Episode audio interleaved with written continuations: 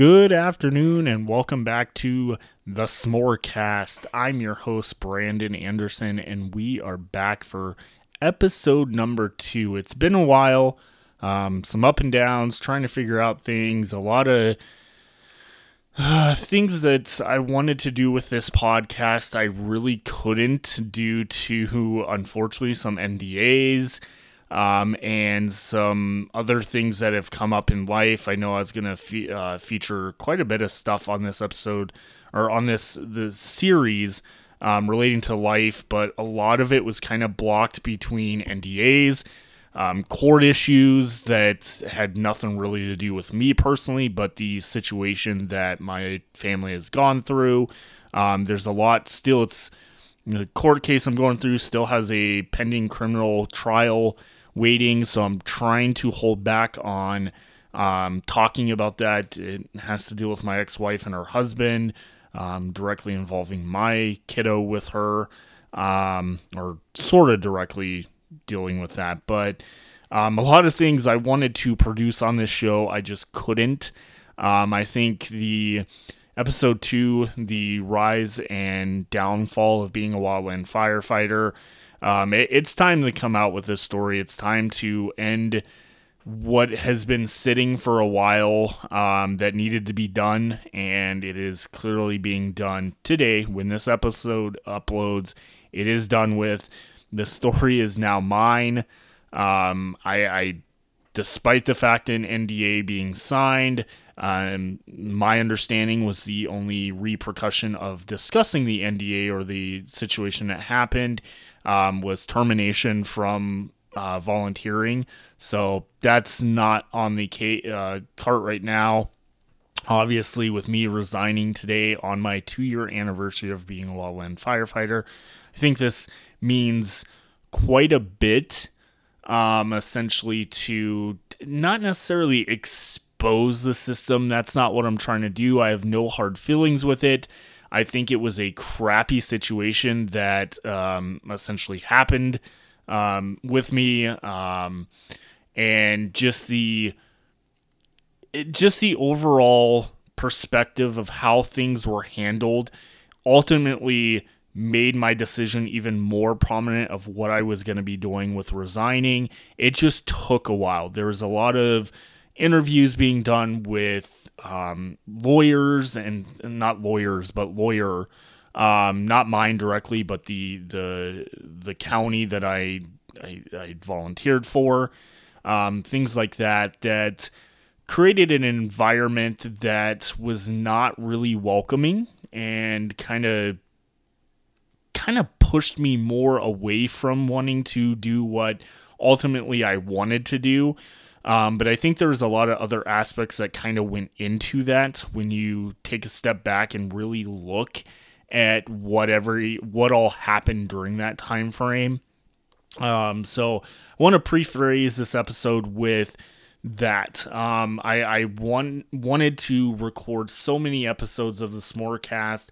Um, I, I think I'm going to use this platform a little bit different now. I, I think next week will be or not next week, but the next episode will be based around uh, the Grand Slam podcast and what the ups and downs of that was, um, the behind the scenes, the struggles that I continue to deal with and still to this day deal with um, just running an Instagram account with it. Um, I think there's a lot to uncover with all that and then uncover with my life um, the journey I've gone on, um, the things about like my ex-wife, her husband. Those are things things that'll come out later this year. I'm hoping, as long as the trial wraps up. I think there is a lot to discuss in that um, that is eye-opening. Um, it's disgusting in many different forms, and hopefully when that case is over i can then put together a series of podcasts talking about this um, trying to get the word out there of what needs to be changed in this country. Whether it is something that's directly um, in colorado i've heard from numerous people um, in similar situations in different states that, and keep in mind, let me kind of clarify with this um, where I'm going with this. This is a case about um, potential, um, they're being accused, they've been found guilty in a civil court of child abuse on a child. Um, so that those will be very uh, not sketchy, but more um, red flags to child abuse, things like that. Um, I, I won't necessarily, for the protection of the children involved, won't get into detail with it, but to kind of explain our system, the justice system, uh, Department of Human Services, which a lot of you know as CPS, Child Protective Services. We just call it different here in Colorado. Um, but there's a lot that happened during that time frame and is still going on almost a year and a half later. Um, that is concerning. It's concerning for any child or family that um, gets involved with the system, whether they are criminals, whether they're not. Um, in my part, I am not part of any criminal um, allegations or anything like that. Um, but on their side, they are. Um, thankfully enough, the child in question is in 100% protective care with her family, um, with her biological dad. My child is here too. So there's going to be a lot of episodes pertaining to my direct real life, um, things that I've gone through and I may dive a little deeper, um, like I talked about on the S'morecast number or part episode one about becoming a police officer, um, and how or sheriff uh, sheriff deputy, how that essentially those situations I've gone through, and can explain the process, how hard it is, what I send caution out. Um, other episode could be running a business um, and the uh, rise and fall of running a Funko Pop action figure. Basic, excuse me, uh, basic uh, business or whatnot. There's a lot that I could cover on this series, and I think that's what I'm to do and kind of go from there. But I think today is the perfect day it is officially the two year anniversary of me becoming a wildland firefighter and just discussing the downfall of what essentially happened um, to cause the downfall of it. And there's a lot to it, there's a lot of different pieces um, to the puzzle. Um, I will say in this, um, I will not be naming names. Um, there may be mentions of supervisors, commanders, things like that. Um, there is no names to these people um, for their protection for um, the county that I worked for and things like that or volunteered for. I think that kind of will stay there, um, but at least I can tell my side of the story to it and what I experienced and the ultimate downfall of everything that essentially happened with that. So let's go ahead. Um, this has been about an eight eight and a half minute intro, um, kind of just explaining where I'm going with this story and how it consumed two years of my life and really ultimately the situation dealing with my ex wife, that court case, and everything kind of then pushed away fire even more. Um, so, because of the timing, the commitment I had to do for um, things with my daughter or whatnot. So, that'll all be for a future episode, but let's go ahead and dive into wildland firefighting, the rise and fall of being a wildland firefighter right now. Let's go. Okay, so where to start out? So, last episode, um, I left off with um, talking about the three fires that I went on. Um, technically, weren't fires, they were almost put out by the time we got there. Um, so, let's kind of dive back into just the aspect of where essentially I came from with wanting to become a wildland firefighter and some of the obstacles that I faced in trying to present these ideas to um, leadership, um, doing th- some things on my own that I kind of brought forward to them, and then nothing ever came for that. Um, let's talk about that type of stuff um, to kind of start this out to get the story kind of moving. So, after I had um, certified as a wildland firefighter, passed my PAC test, Um, I believe it was uh, December of 2020. Um, we basically at that point kind of had some different things we did. Um, we attended a uh, funeral procession for a uh, fallen firefighter um, locally. Um, a lot of different training. We had business meetings every month. And then, of course, um, went on patrol. That was a big thing that we used to do is go on patrol to kind of monitor the county um, for any like red flag days where it was going to be prone to um, poor weather conditions for wildland fires. We would go patrol the county. Um, this would be a great opportunity for a lot of the like captains or fellow um, wildland firefighters uh, that I patrolled with to kind of get to know more of the ins and outs and to learn kind of more the general uh, topography and area of the um, overall like county that we were patrolling and protecting or whatnot. And as time went on, um, weekly to kind of fill you in, our, our schedule for Wildland Fire was training every Wednesday night. Um, there would be an occasional, if there was a fifth Wednesday in a month, it was either left open for optional training or you were off. Um, so we did that. Business meetings were once a month.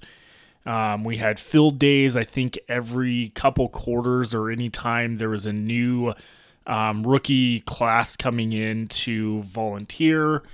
And overall, it was it was a great perspective. I learned a lot off of it. Um, I got to go places that I would have never imagined to get to go, to go do stuff. Um, there was back um, in April of last year, uh, ended up going to Glenwood Springs uh, for the Glenwood Springs Memorial Hike. Um, there was a fire there back in 1994 where um, quite a bit of firefighters passed away in the line of duty in that fire. Um, so we got to go do that. That was an all day event. Um, got reimbursed by the county for that or whatnot. Stayed in a hotel.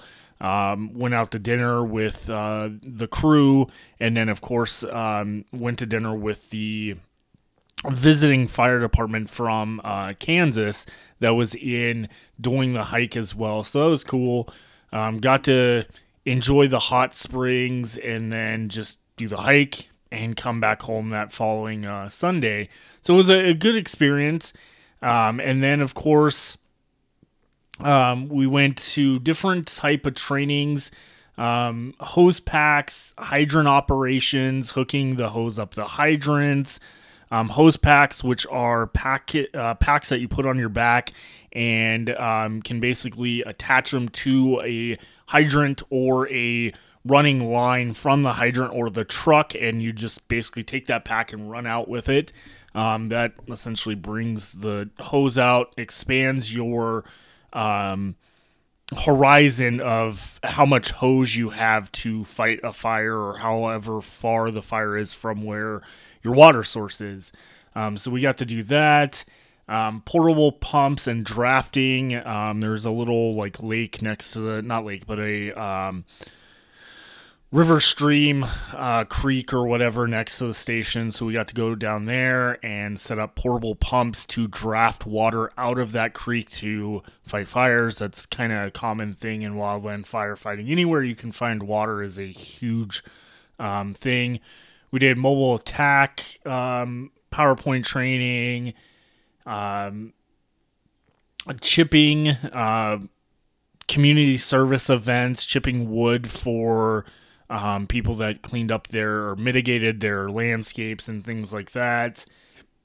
And then the big part of this was last summer, um, back on I believe June fifteenth, we had a uh, informational meeting about going on assignment. Now, what that is for anyone not in the know of wildland firefighting, an assignment is, and I, I may have talked about this a little bit on episode one, but what it is is at any time a wildland crew um, can be requested or station can be requested to go out on assignment. This can be 48 hours, a week.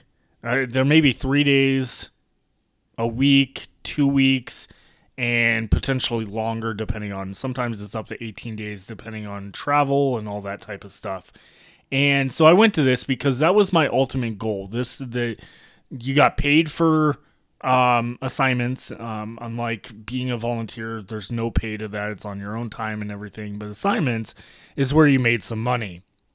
And so I had planned out, had 80 hours of vacation time at work, planned out to go, and was under the impression with any time I could get up and leave um, my work, my full time job, to go be on an assignment, whether that was on an active fire um, being on um, basically going up and sitting and pre positioning up for a potential fire or a higher risk of uh, fire conditions in a certain state, uh, certain area. This these assignments normally are always going to be out of state, and that's exactly essentially what we did. Um, but the the meeting for it was in June of 2021, um, and we got a little bit of information there, here and there, from our captain um, or chief or whatnot, and um, some of the lieutenants and captains, and kind of just went over all the steps of what was required, what supplies you need, um, how long it would be depending on the um, assignment you were put on, what an assignment would look like if you were on a fire everything you could imagine was questioned and answered at this. And there was a lot of um, information that was given that I later down the road found out was incorrect.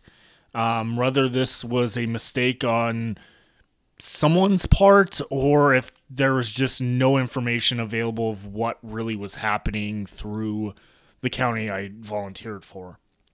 Um, so then, shortly after that, we had a um, GPS map fill training. We basically went around uh, checking GPS coordinates of, hey, there's a fire here, go check this coordinates. And you'd have to drive to that location or that coordinates. You'd have to radio back in, let them know, hey, this is where we're at.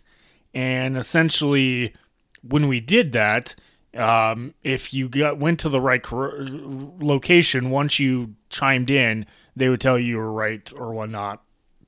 Um, we went on a little hike after that. And then essentially, then there was a fire um, that we went on, um, which was in June of last year, um, in the middle of nowhere. Uh, there was a top of a mount. It was nearly at the top of a mountain. Um, we responded. I think it was two crews we took down to this fire. We met up with other counties um, and I believe the Forest Service on this one because it was in federal land, um, but they did request our assistance. So we got there, kind of chit chatted, uh, chit chatted for a while um, with the overall like uh, commanding crew that was there and leadership. And watched a few flybys with the helicopter dropping water onto this fire they had already had a crew go up to the fire, um, and it was a good almost two hours of hiking to get to this fire. So we knew we were in for it, but at that point in time, we were told we were probably not going. Um, later on, probably about an hour and a half, two hours later, we were told then, yes, they needed someone up there. So we were like, okay, well, hopefully we can get there up up there quicker than what they did. Um, because it, it sounded like by the time we got up there, it was about to hit like the sun was setting, things like that. So that could create a completely different, uh, dangerous environment. So we started hiking. Um, probably a good hour, hour and a half into this hike up this mountain, we ended up running into a, a thunderstorm that was coming through and we are in side of a mountain pretty exposed to the conditions whether it was rain there was lightning there was thunder um, that we got to a point where we all made the decision and let our commanding crew know that we were not continuing on this fire. Um, safety and we knew going back down was not going to take that hour and a half. It actually was a lot shorter. I think it ended up being like 30 35 minutes going down. Um, but of course, going up, you're going up a mountain, you have a lot of debris, um, fallen debris from whatever it may be, um, small river to cross, you name it, there was an obstacle to go up this mountain, but going down was pretty quick. So we canceled, we went back down. Um, they ended up essentially finishing the fire, uh, the crew that was up there, along with the helicopter. And that was the end of that. Um, we had another business meeting and uh, creating line construction we did and kind of just basically set up a lot of different scenarios in firefighting that um, we did or whatnot. Um, well, technically, line construction I think did not happen because if I'm not mistaken, that is the day we actually left on assignment. So let me go back a little bit. So shortly after that fire in June, um, we did a few things, and then um, we, as a crew, got picked. There was four of us that got picked um, to go on a fire or be assigned. Um, the the the commanding officer or captain or chief or whatever had put our our truck up onto a national platform um, for our uh, section of the country for any wildland fires that essentially were happening, um, we'd be the first to get called if they needed additional support.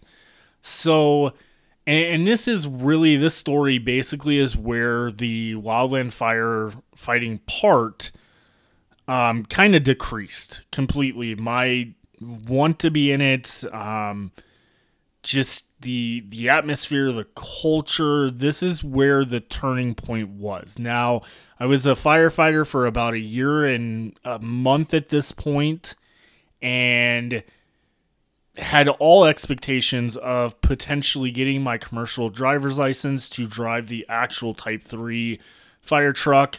Um, to potentially uh, be hired on as paid staff to leave my current job that I was that I'm at and to do all that. There's so many goals I had set forward because I this was this is what I wanted to do. Um, so we got the call on the 20th of July, so just about a year ago. And we got the notification that basically at I think three or four o'clock in the afternoon that we had to be at the station at 5 a.m. in the morning or 5 a.m. I hate when I, I say that all the time and get made fun of. At 5 in the morning, um, we'd be leaving roughly about 6, 6.30 after getting the truck packed and everything. Um, so I had to get all my gear ready. I had my fire line pack. I had pretty much everything you could imagine. Um, two weeks, this assignment, keep in mind, was for two weeks. Um, it would be one day driving up there, 14 days there and then one day travel. So technically it was 16 days total. And we ended up leaving on that Wednesday. And we are going up to what was the dry uh, fork fire in, I believe it was Gillette, Wyoming. And I had put basically my life on hold at this point 100%. This is what I was going to do. Nothing was going to get in the way of this. This was this was the goal. Now, of course, as I mentioned in the beginning of this episode, I still had situation going on with um, Department of Human Services or Child Protective Services with my ex-wife. They were involved in our lives at all point in time because of my daughter. Um, we also had um, court cases. I had a full-time lawyer on, um, basically assisting with this case and trying to get rights to my daughter or whatnot. And uh, there is guardian ad litems, uh, which is a child lawyer for um, all the kiddos that were involved.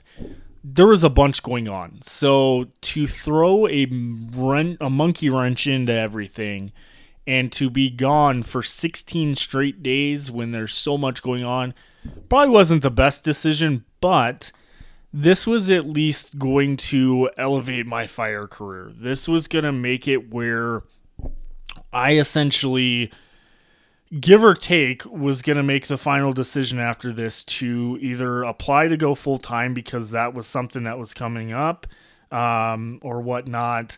So it remains to be seen um, what essentially would happen with that. Obviously, we know now that that clearly is not happening.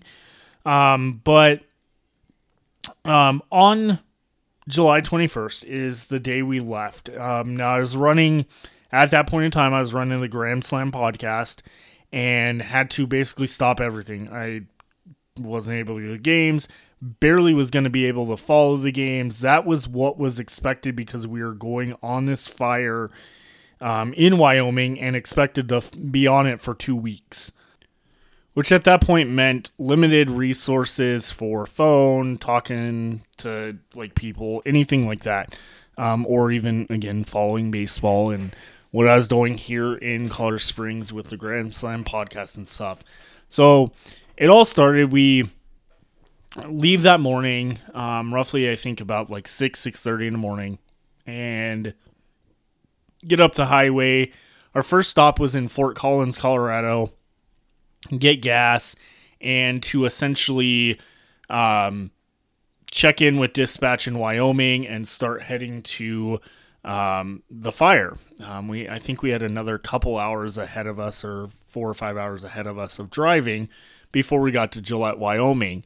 So we fill up.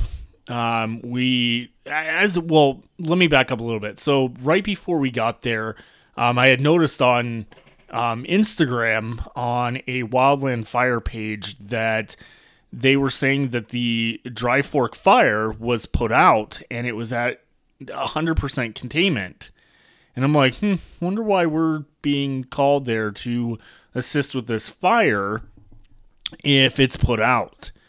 Um, so that's kind of weird. So I was like, hmm, I told the crew and they kind of were like, that is kind of weird. They looked it up and saw the same thing I was. So um, we were a little confused, but we stopped in Fort Collins, got gas, got some snacks or whatnot, and figured we had stopped for lunch um, in Wyoming. And we go ahead, we start getting on the highway, and we get a call from dispatch, um, from Wyoming dispatch to let us know that, hey, um, you're being reassigned. Um, you are not going to um, the fire. Um, you're going to be uh, basically going to another part of Wyoming to um, be put on what was called severity watch. Um, basically, pre positioning in case a fire happens um, and things like that. So, okay, fine. That perfectly works.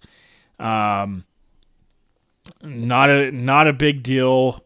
Seems pretty awesome. So at that point, um, we found out. We went through, drove um, into I believe it was Saratoga, Wyoming, if I'm not mistaken, and had lunch at DQ, got some food, filled up the gas again, and started heading to this new place, which was on the whole um, west side of Wyoming compared to Gillette was northern part. So we knew where we had to go. It is what it was.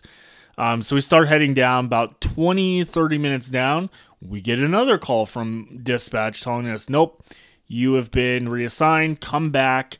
Come back to Saratoga. Meet up with the um, the National Forest Service um, or whatnot, and they will basically you're going to be in Wyoming um, for uh, two weeks, and you're going to be on severity watch. Um, keep an eye out for any fires. There were some other local um, fire departments up there doing um, severity as well, along with a um, actual fire crew that I'm pretty aware, aware of. that's right up the street from my house was also on severity watch up there as well. So that was pretty cool. Um, so we get we get everything done. Um, we get our plans from um, fill our tank up, fill everything up um, at the uh, Forest Service station or whatnot, uh, their main hub station, and we are told we are going to um, our final destination to a um, an, an actual uh, Forest Service like fire station that we were reporting out of um, for calls and things like that, um, which was in Saratoga, Wyoming.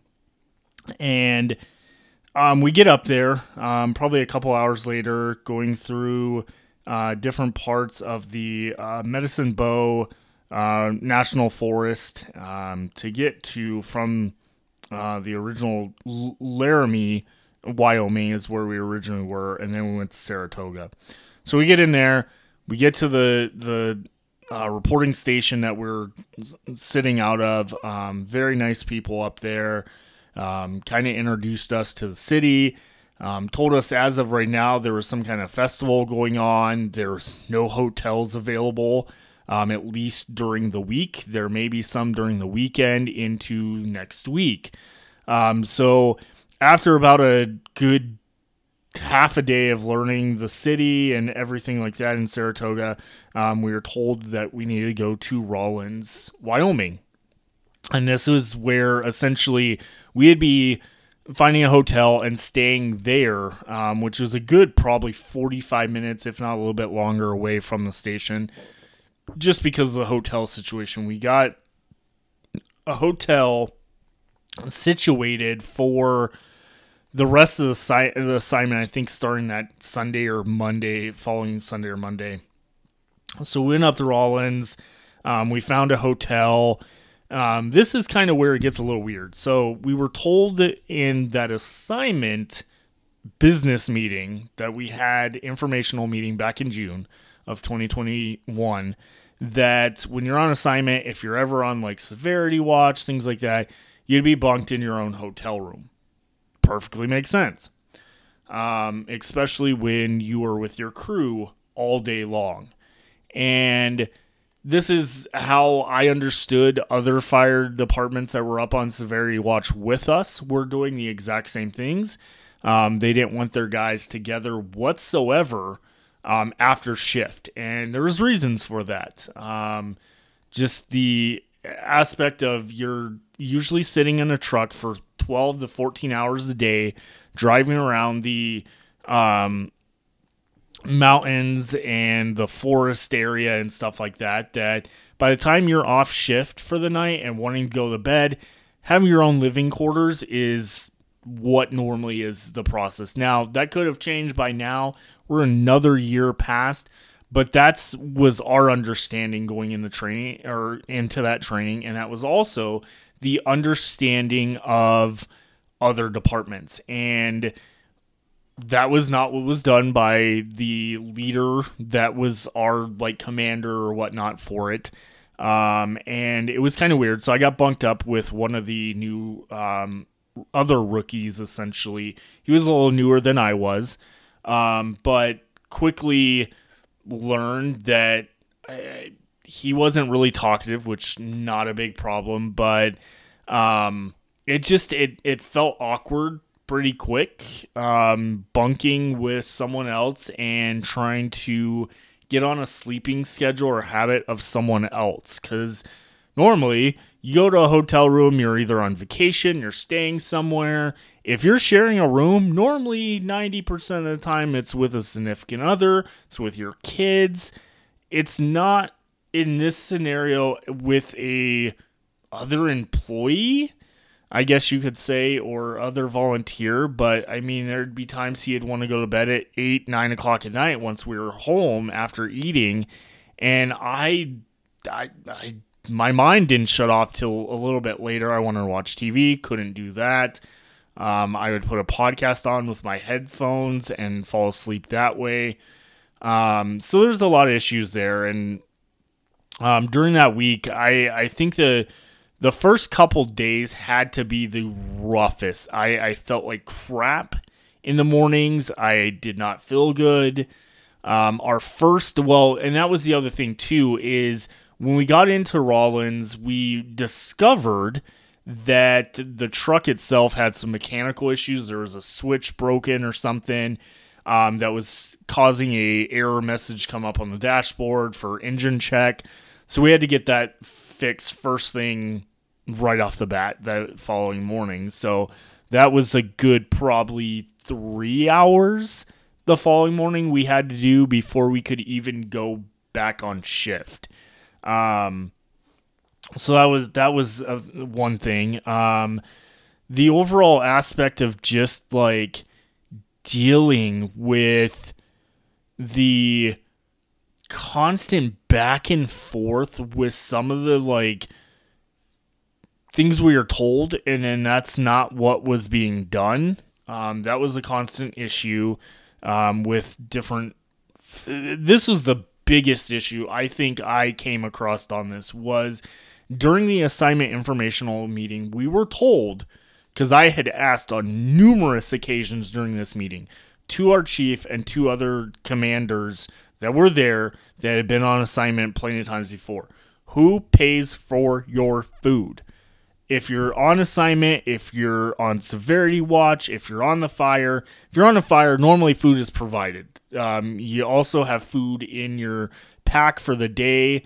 Um, but if you're on a large fire, a national fire or whatnot, then you get food provided to you by um, either like Red Cross, things like that that donate food when you're on severity watch, you obviously you're stopping for food, you're going places or whatnot, and what I learned quickly was that we had to pay for our food up front, and then we would get reimbursed by the county when we got home. Keep in mind when we got home. That was what we were told. And so I learned quickly, like when I asked in that informational meeting, like how much money should I set aside for an assignment? a paycheck and I explained how much I made, how much I this in my normal job, how much do I need to sit aside? And I was told on numerous occasions, and so was everyone else in that informational meeting, probably under about 500. There's not much else you need. Your hotel room's covered, your food would be covered. It's all being paid for by the county. Okay, cool. There's going to be a county credit card, blah, blah, blah. No problem. If you want to take extra money for other things um, that are not covered, like if, say, one night after duty you wanted to go have a beer, as long as you were not in uniform, that is not a problem. Um, so that's that's where you would pay for that type of stuff on your own, and or any like snacks and stuff like that that didn't consider didn't count towards your overall lunch bill, um, or food allowance, whatever you want to call it. So okay, that's fine. Um, that's what we were told, but that's obviously not what happened. What ended up happening was I had to borrow money after probably four or five days because we would choose to eat at probably the most expensive restaurants in Wyoming possible. And I mean the most expensive. We we're talking meals that were $15, $16, and you still had to tip um, because we were all on separate tabs.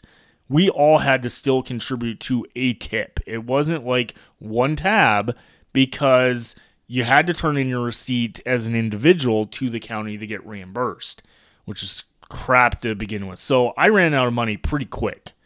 Um, being in a wealthy area of Wyoming, it was not cheap to eat. And just the overall, like I said, I, I didn't feel good the uh, first couple days. I, I was homesick. I didn't want to be there. Um, after learning that we were going to be sitting in a truck for uh, 12 to 14 hours a day, that's not including if we got a call to a fire.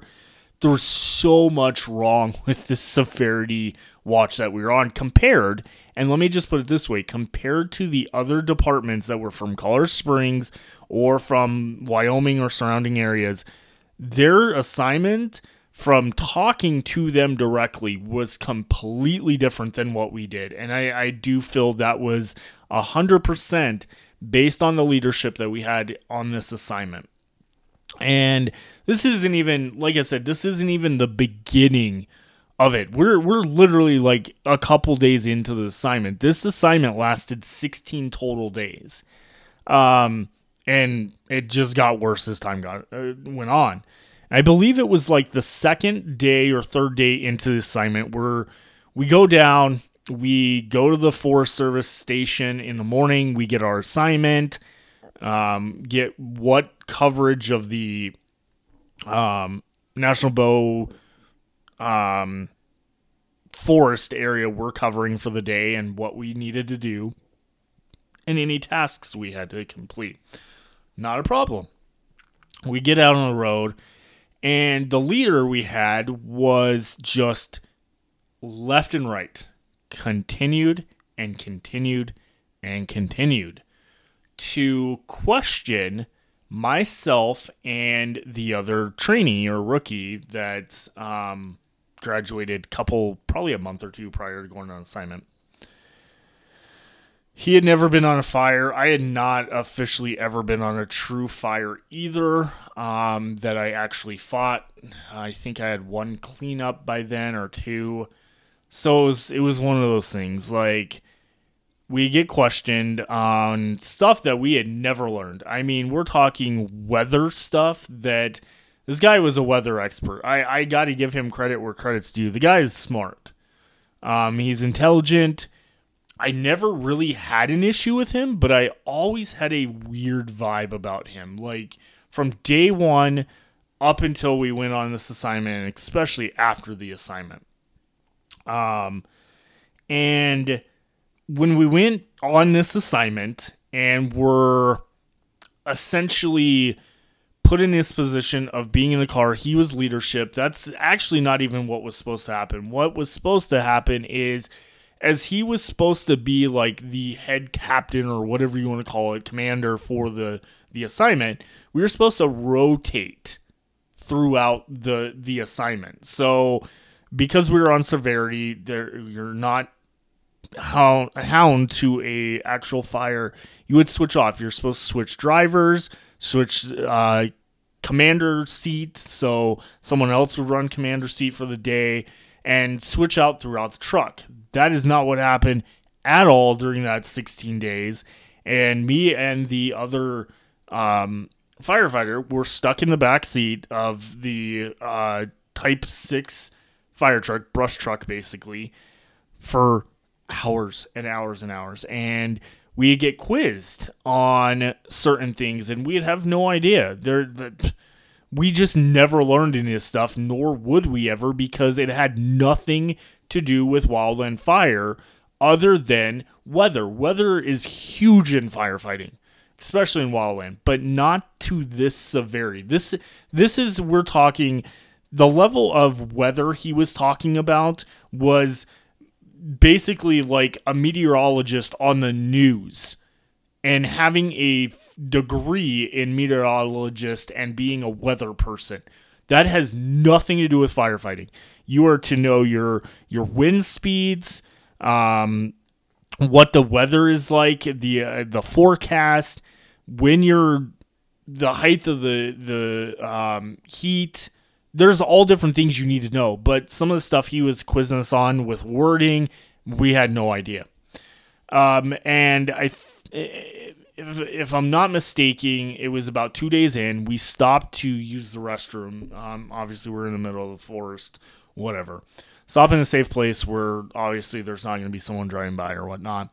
And we get out, go down a little bit, use the restroom, come back up, and we get up.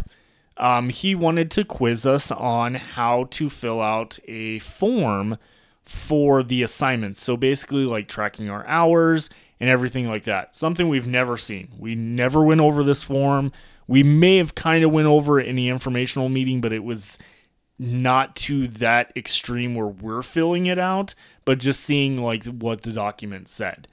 Um, he wanted us to write down what assignment we were on. He would give us a sheet of paper, and you could barely read any of this. It was hard to read. Um, there's a lot of uh, acronyms in the document that I had no idea, nor did the other trainee know. So we did decent, but not that great on on the quiz. And this is where it started to get, in my opinion. Now, this is solely my opinion. Um, it started to get a little hostile, and so then after that, he was like, "Okay, we're gonna quiz you on some other things." Which, okay, fine. That that is perfectly fine. Um, quizzing, okay, whatever. Um, was our standard firefighting orders and watch out situations, which is best known as the 10s and 18s. Now, of course, let me put into perspective. I went and actually paused this recording to go grab my notebook I found the other night, um, or um, filing thing with all the information from this assignment, essentially. And what it was is the standard firefighting orders and watch out situations are the key points of being a wildland firefighter. You need to know these to keep safe, to keep others safe, and to basically fight the fire in a I wouldn't say professional way, but more of a safety way that um, would not essentially harm anyone, try to cut down on loss of property or getting yourself into like a sticky situation. So, the big thing about this is standard firefighting orders and watch out situations. Going back one calendar year, almost one calendar year from when I went on assignment, when we went through training, we obviously went through your basic training online during the pandemic with the um, NWCG S190, which is Intro to Wildland Fire Behavior, um, the S130 Firefighter Training, and then the um, L180 Human Factors in the Wildland Fire Service. These are like main courses that you have to take to get your certifications as a wildland fire. These certifications do go over the standard firefighting orders and the watch out situations. The big thing about this is in that year and probably three weeks that I was going through training, graduating, going on um, basically patrol, Eh, whatever you want to call it, all this different stuff that we did. Not once, and let me repeat myself again, not once in that time frame did it get hounded into us other than in some of the initial S190 intro to wildland fire behavior courses was it really talked about knowing and memorizing most of the the 10s and 18s as we call them? And i had known a few of them here and there. Um, it wasn't something that was practiced.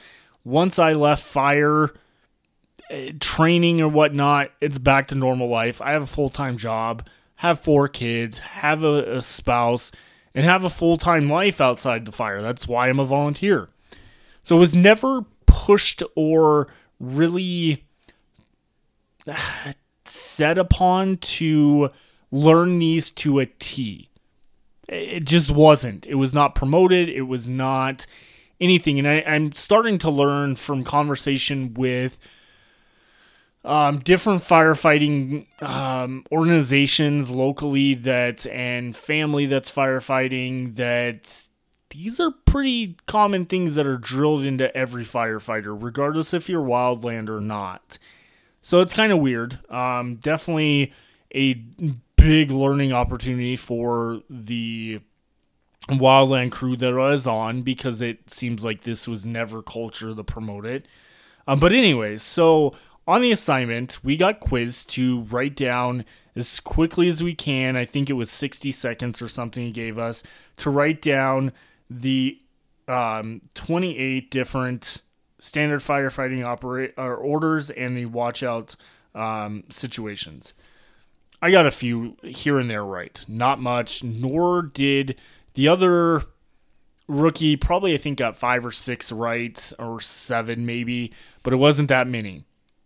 And we couldn't look at our um, purple guides, which is called your Incident Response Pocket Guide, your IRPG couldn't look at that, which has them on the back um, cover or whatnot.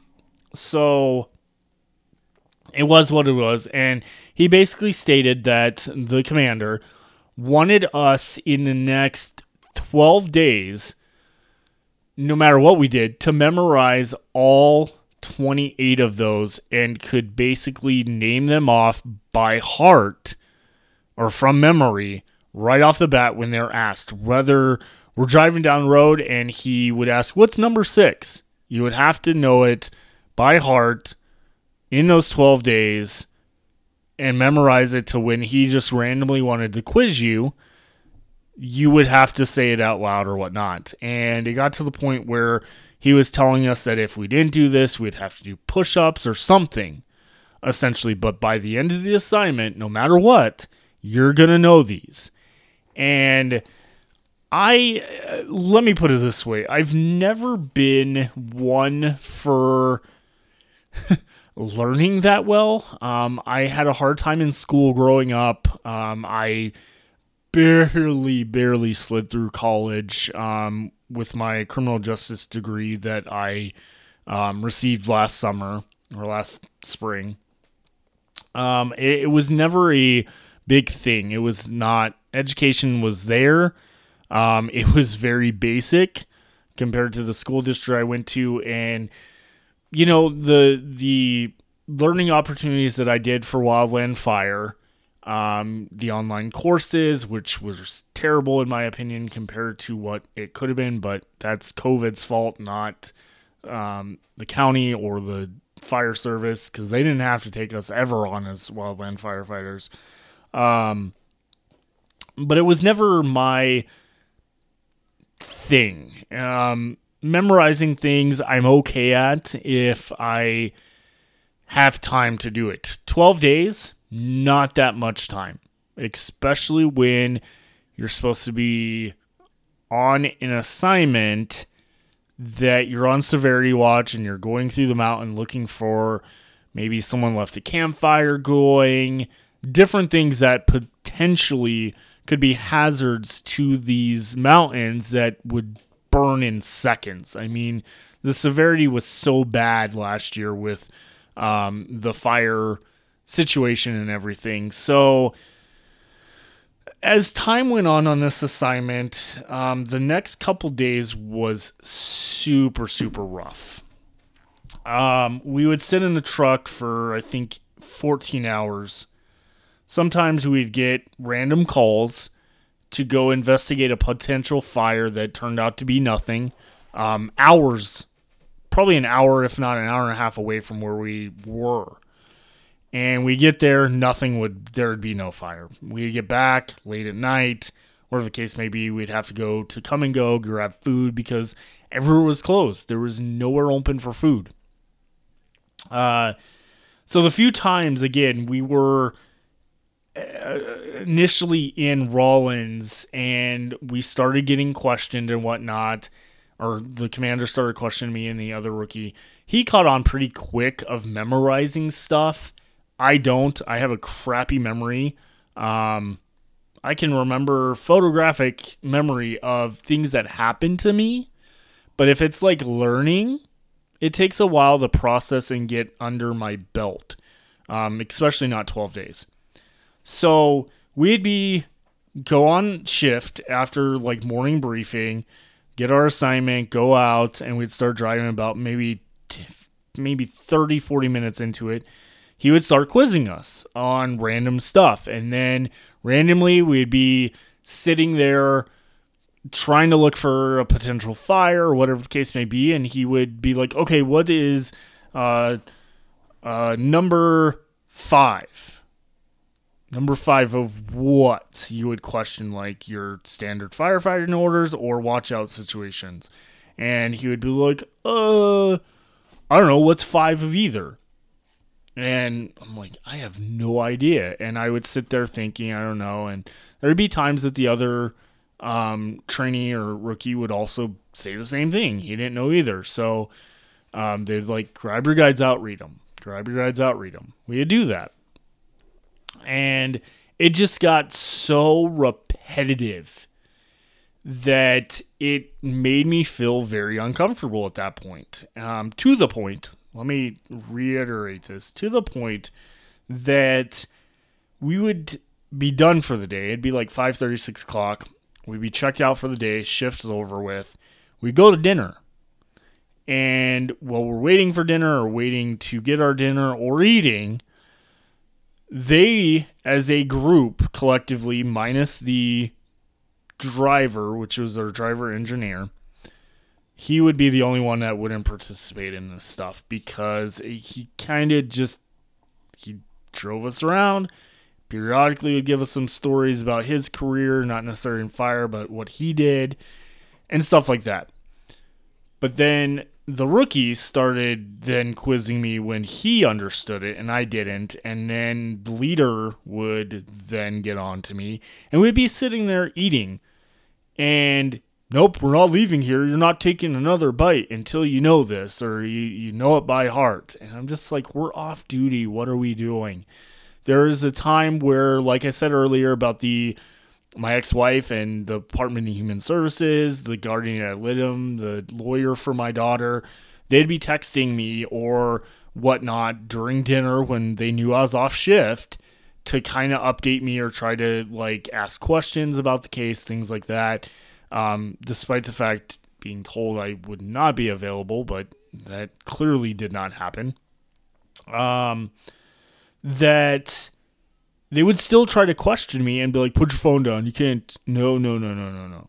I'm like, "Oh my gosh, this is so annoying."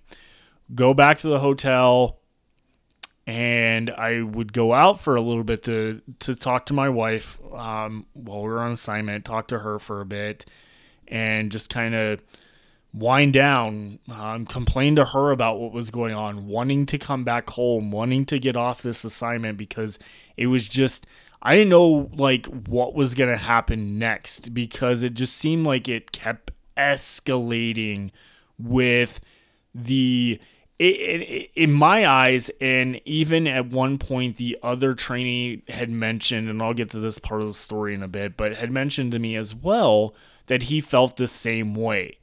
Um, he obviously knew he caught on quicker.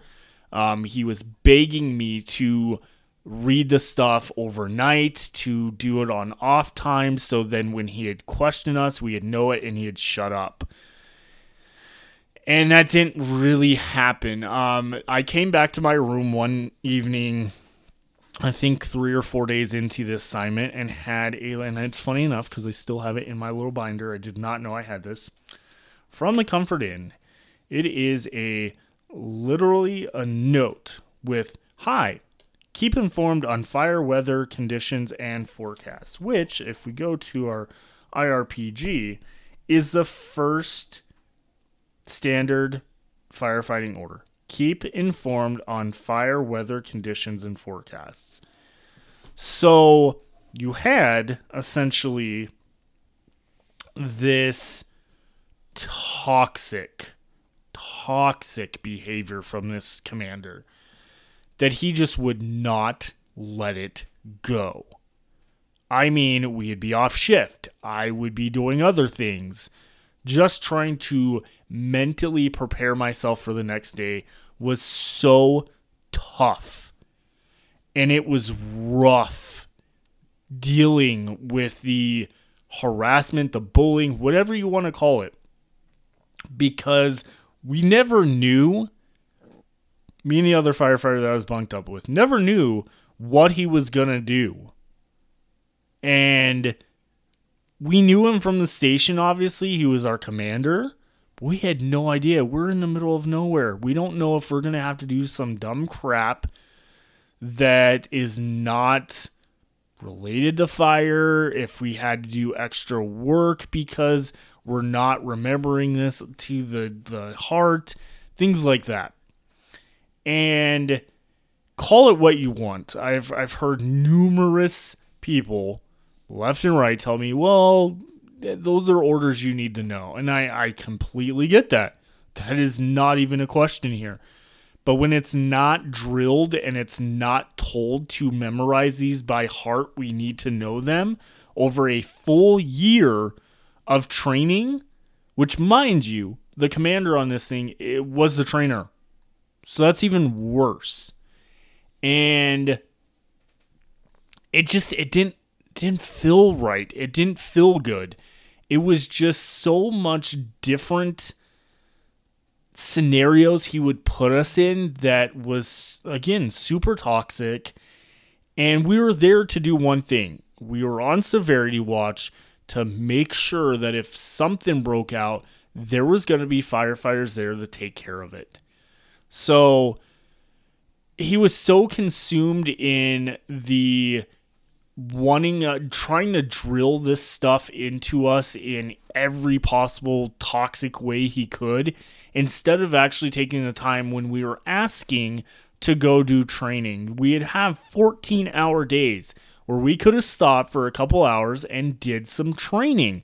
We asked to draft. I know the the other rookie was wanting to go drafting if we could find a water source. That never once happened and it just that that's all it was. It was we're just going to drive around all day and satisfy what needed to be done for to look. We were told on numerous occasions when we got there if you see someone with an open fire or whatnot stop and go talk to them. They would not get out of the truck and go talk to people. They didn't want to interfere with someone's business. They didn't want to do any of that. And quite frankly, that was not what we were there for. Um, the few times that we were teaming up with the Forest Service person that was in charge of kind of like leading us in a way, we'd stop. We were told we can't get out of the truck. We had to stay in while they went and handled stuff. So it, it was not a learning situation at all. There was just nothing there that essentially assisted us in getting anything done. And while you had it, like I said, you had me struggling financially, having to like have my wife transfer money to me, which was already hard enough because there was no reception with the cell phone service I had, any of this type of stuff. And it just got super, super, super toxic um, with the kind of like situation we were put in and uh, frankly again like when you put all these factors in motion with financial issues because you were told something different you're barely making it by you're barely able to eat because your card might get declined um, there was a, I mean, there was even like toxic behavior of like right off the bat. I was getting like made fun of because I ate slow when we would be there for a while at these dinner breakfast excuse me breakfast places. And I understand we we ate before um shift. So we had to get to where we needed to be but I mean we would arrive to the the fire base or whatever you want to call it the uh, forest service base um or station like a good hour before we were even supposed to be there for morning briefing and you're sitting there an hour, 2 hours before when we're getting breakfast making fun of me because I'm not eating quick enough. It, it was just ridiculous. Or like I would order like less food cuz I wasn't as hungry and didn't want to take food with us that I would get made fun of for that there was just so much different things that were just continuing to add up and up and up that it just was a toxic environment. I didn't want to be there. I wanted to go home, but I knew in the long run, let me just stick it out. Maybe we'll get on a fire and then not have to worry about it. So, as time went on, finally, finally, he just, I don't know what clicked. He finally stopped asking about the um, 10s and 18s. I don't know what clicked, what changed. I, I kind of, I was annoyed by it. Um, I think I had made that clear, um, clearly, um, because it, it, it got so toxic that even, like I said, the rookie started doing it to me when we were in our room trying to go to bed. And that was the most ridiculous thing ever as well. Um, because he kind of bought into the, the behavior because I think it, in a way, made him feel a little bit higher power because I wasn't remembering stuff and he did. That he got still sick and tired of it being asked. Um, but there again, there was no learning environment with it. It was just quiz, quiz, quiz, and not explaining stuff. It wasn't sitting back and being like, hey, let's go through a story of how we can connect the dots to all these. There was none of that. There was nothing to help memorize it to the point that I had to put it on my phone as my lock screen. So when I got asked, I would literally click my phone and look at it real quick to answer a question. And I mean, eventually, eventually throughout the weeks, I or the two weeks, I eventually memorized a couple. So it is what it was. Um, the following week is where it all started to really fall apart um, for everything. So, uh, how do we put it in words? So, the 21st is when we got up there. I would say it was probably the would have been the 30 30th. It was the 30th uh, looking at a calendar. So, the 30th we went out on on basically our normal routine to go patrol. And we get up to an area we were told there were supposed to be storms in the area that day. This could be a potential for a fire due to lightning. Okay, awesome. We may get a fire here to put out or whatnot or work on. So we're driving. We get up to this uh, point in this mountain on this uh, dirt road, and it starts pouring. We're like, all right, well, let's go back down this mountain because it's getting a little too sketch in this area. There's potential for flash flooding, things like that. So we turn around, wrap around this mountain, go check, and we're like, you know what? We'll go check one campsite at the top of this area. We go up there, there's nothing up there. We come back down. We are driving back down, and we come towards it's kind of a little hill that we're going off, and at the bottom of this hill is a campsite. So we're going back down it. It's dirt road, and there's probably about a car length each side. So enough room should be enough room for one side to go up, one to go down, but in some areas it was a little sketch. So we're going down. And we notice that there is a car coming up pretty quick. And or car, a truck coming up pretty quick with a camper attached to it. And he is definitely speeding where he shouldn't be. And all I hear is the driver, our driver say, "Oh crap, he's going to hit us if we continue." And next thing you know, the vehicle is sliding down and going off the side of the road. Our our our Type Six brush truck, and that like it happened so quick, but to this day, I can still uh, play it back in my memory, point by point. And he has to swerve, and as he kind of swerved to miss getting hit by this truck, the wheel caught off on a side of a this mountain, dirt road mountain, that it just gave out and it started sliding. Our truck then went down into I think when we measured it with our phones, it was an 85 or 86 degree um the truck was sitting at an 86 degree angle off the side of the mountain. It was being held up by a tree. I don't know how, but it was uh, to an extent, and some of the dirt because the dirt was wet.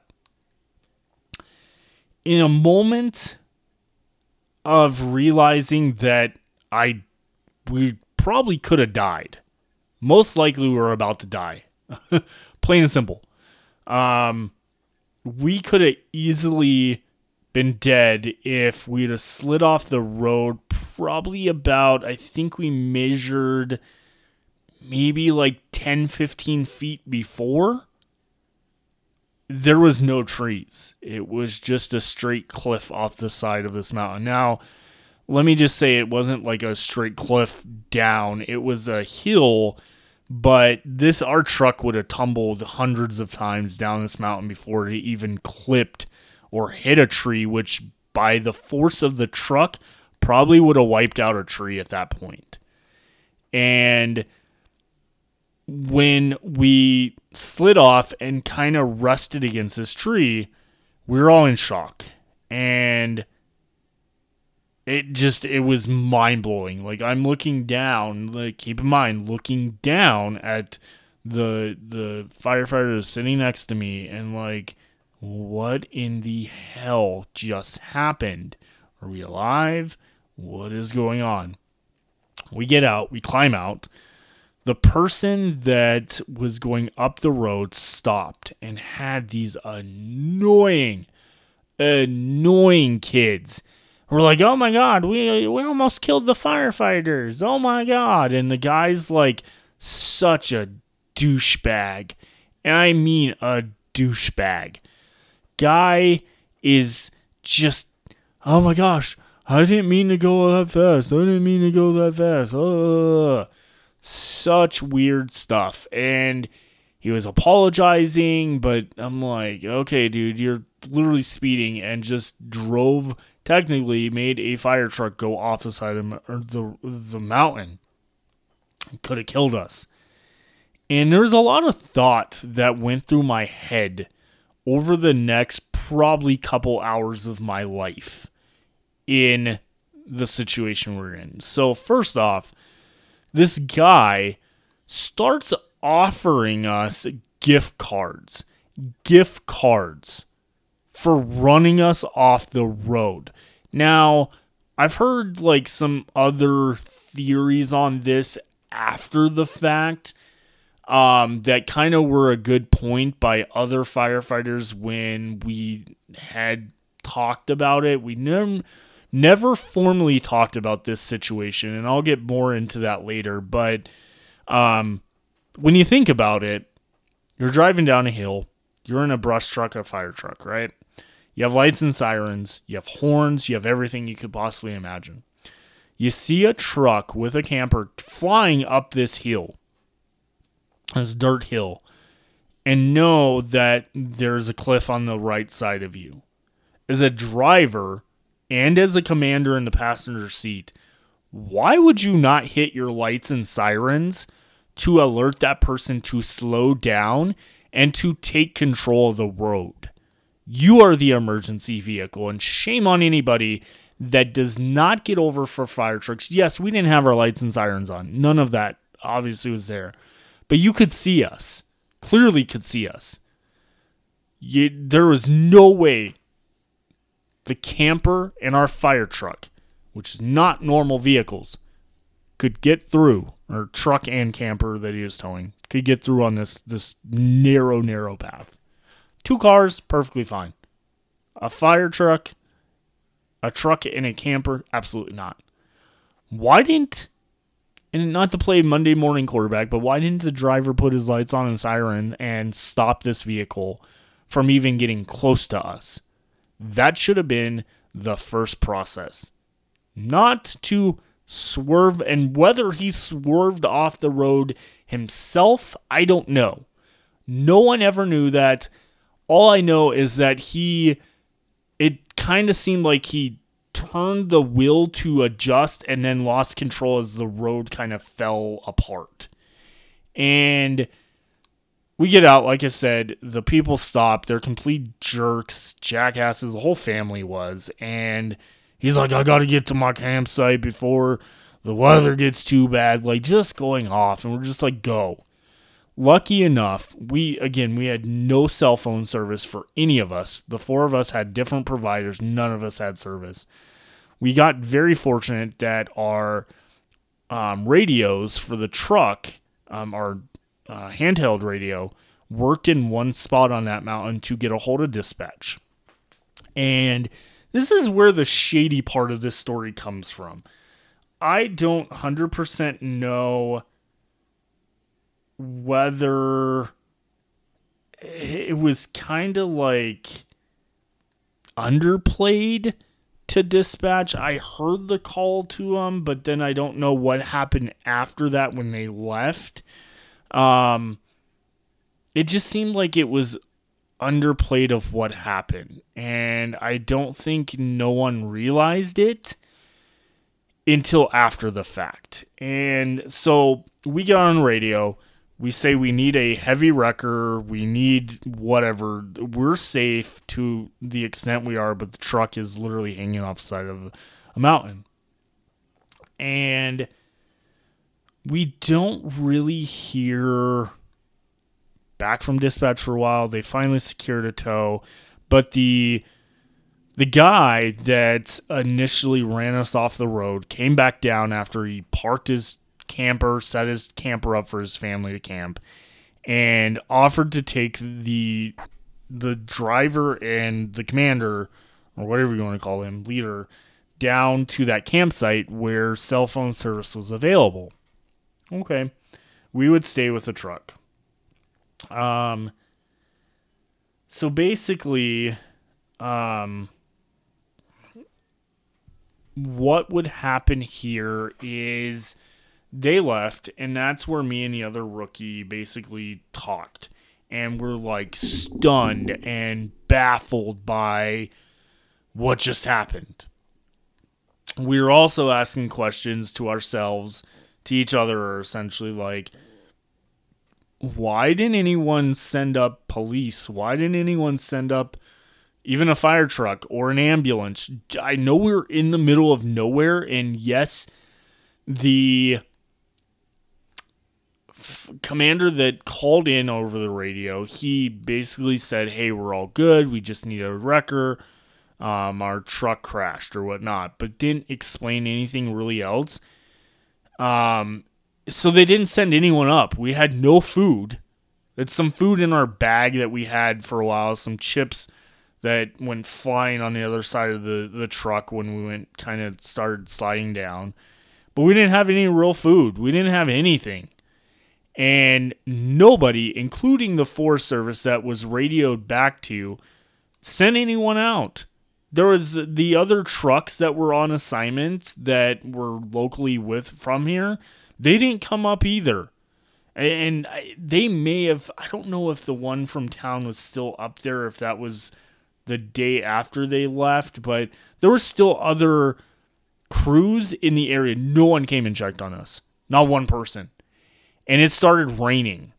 So, got all of our rain gear out that we had for the assignment just in case it rained um, ponchos, jackets, things like that.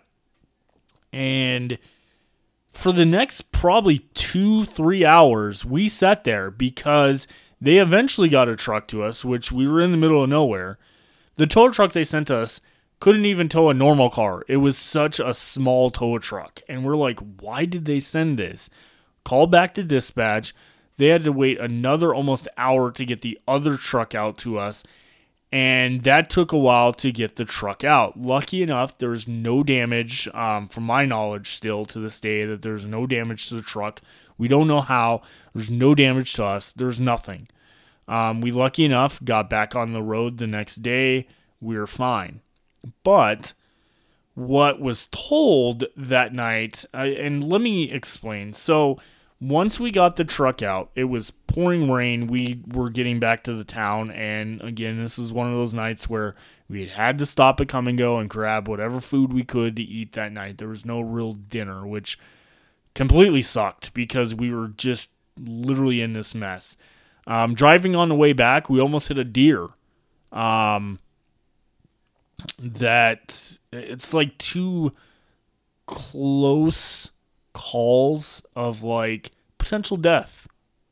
And it was downplayed quite a bit by the driver and the commander in the truck. Like basically we're like, don't tell anyone that like don't say you almost died, blah blah blah, because we didn't. And that's not the case. I, I I know exactly what happened. We saw what happened, and they downplayed it to be nothing. I, I still to this day have pictures and video from that day of like what it looked like with that truck hanging off the side of the and again an 86 degree angle this truck was hanging off the side of uh, a mountain. Like it was not some joke. It wasn't like oh we just drove off the road. No big deal. And that's what they portrayed it as.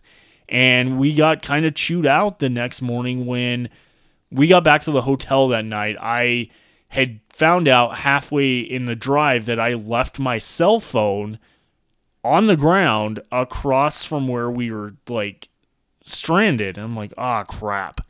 So we get back to the hotel. I had to call my wife because it was way past the time frame that I normally checked in once we got back to the hotel and explained what happened. And that next morning, I, I don't know if the rookie told the other driver or the the commander or whatnot about that I called home and freaked out.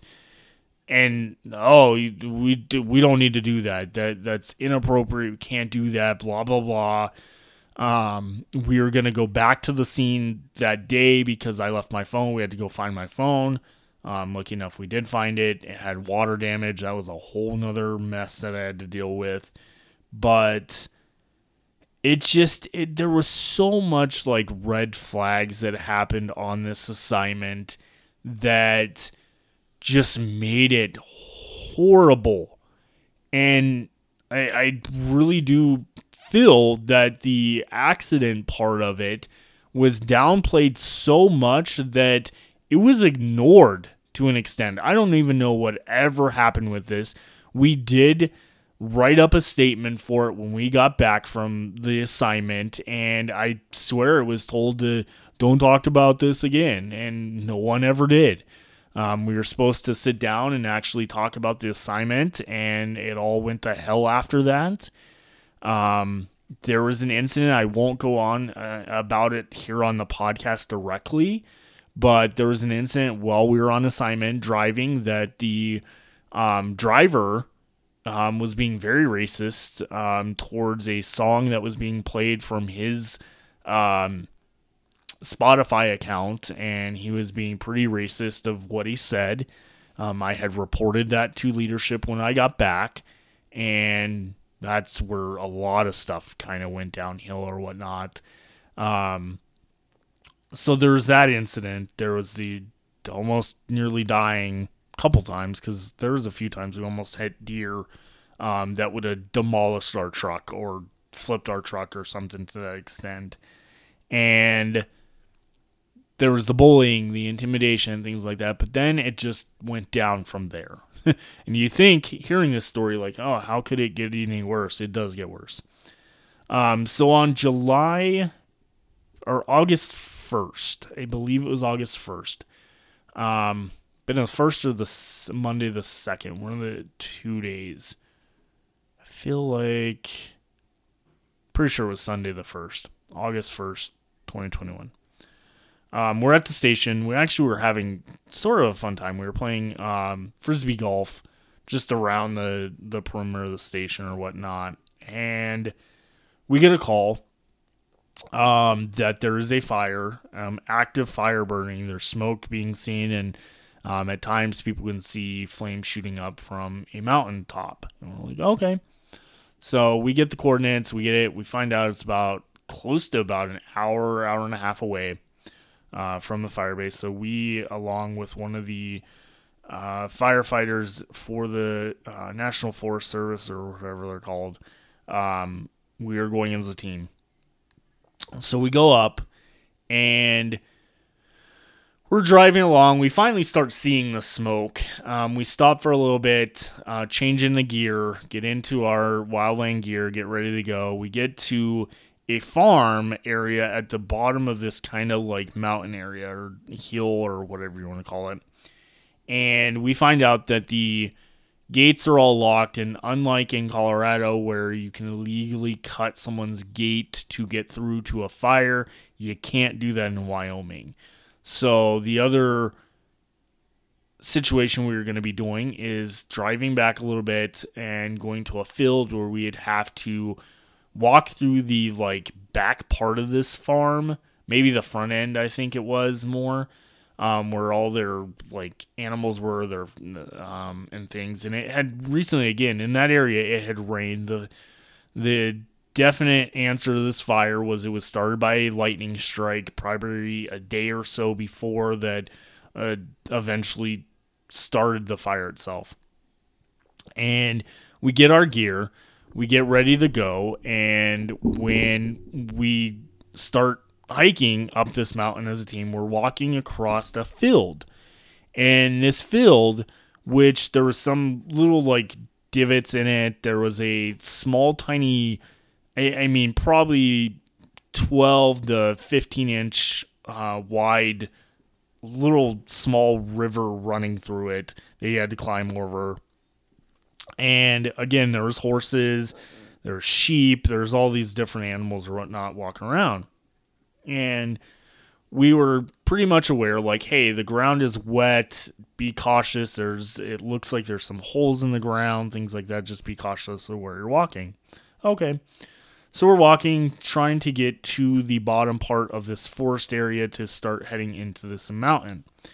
And as we get closer to it i'm walking and my left ankle like divots or foot divots into a hole which to me looked like once I kind of recovered and got up or whatnot, because I kind of like fell into it a little bit or hit into it, um, that my ankle started to kind of hurt. And I'm like, oh, that's weird. Whatever, I'll just toughen it out and keep walking. And I start walking a little bit more, a little bit more. And I think I had two people behind me, and I was like, hey, go ahead of me. If I have to be last in line, I'll be last in line. Uh, ankle kind of hurts a bit, but it should be good. And I took a few more steps and realized that it was in pain. It was in massive pain. So I, I literally, I was like, I can't go. I can't go. I, I I'm hurt.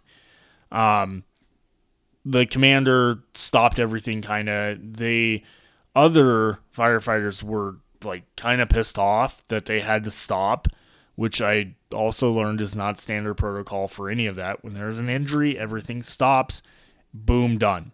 That is clearly not what happened. Um, they uh, the commander asked if I needed to go by helicopter. I was like, no, it's not that severe. It it hurts really bad, but I, I don't think that's the severity of what it needs to be. So he's like, all right, we'll get an ambulance here. Well, once they got on with dispatch, let them know of the emergency or whatnot, um, and let them know, hey if we can get an ambulance, there was an ambulance coming from another town that could be there shortly.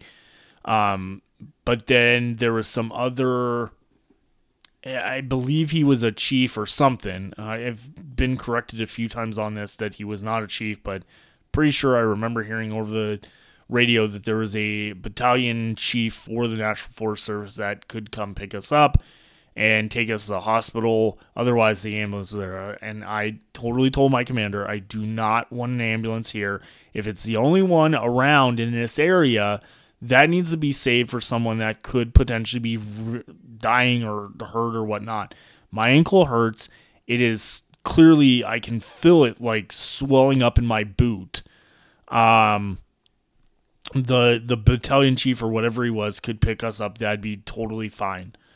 We get back to the truck. I hobble my way back to the truck, and he gets ice out of the cooler, and he's like, "All right, let's let's put take your boot off and put ice on it." Which then I also learned was not the wise thing to do. Um, my boot probably had more protection than taking it off and putting ice on it.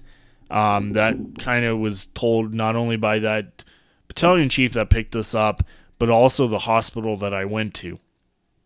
Um, we were good about two hours away from the hospital. We had him take us back to the uh, Forest Service station that we were stationed out of, and then one of their employees took us to the hospital. I get in. Um, he ended up not wanting to sit there. There was patients with COVID there. Um, he had potential health issues that could be issues if he got COVID. Um, so he left. Um, he went and sat in a truck with the, the person that drove us or whatnot. And they did an x ray. They did it. They said it was a sprain.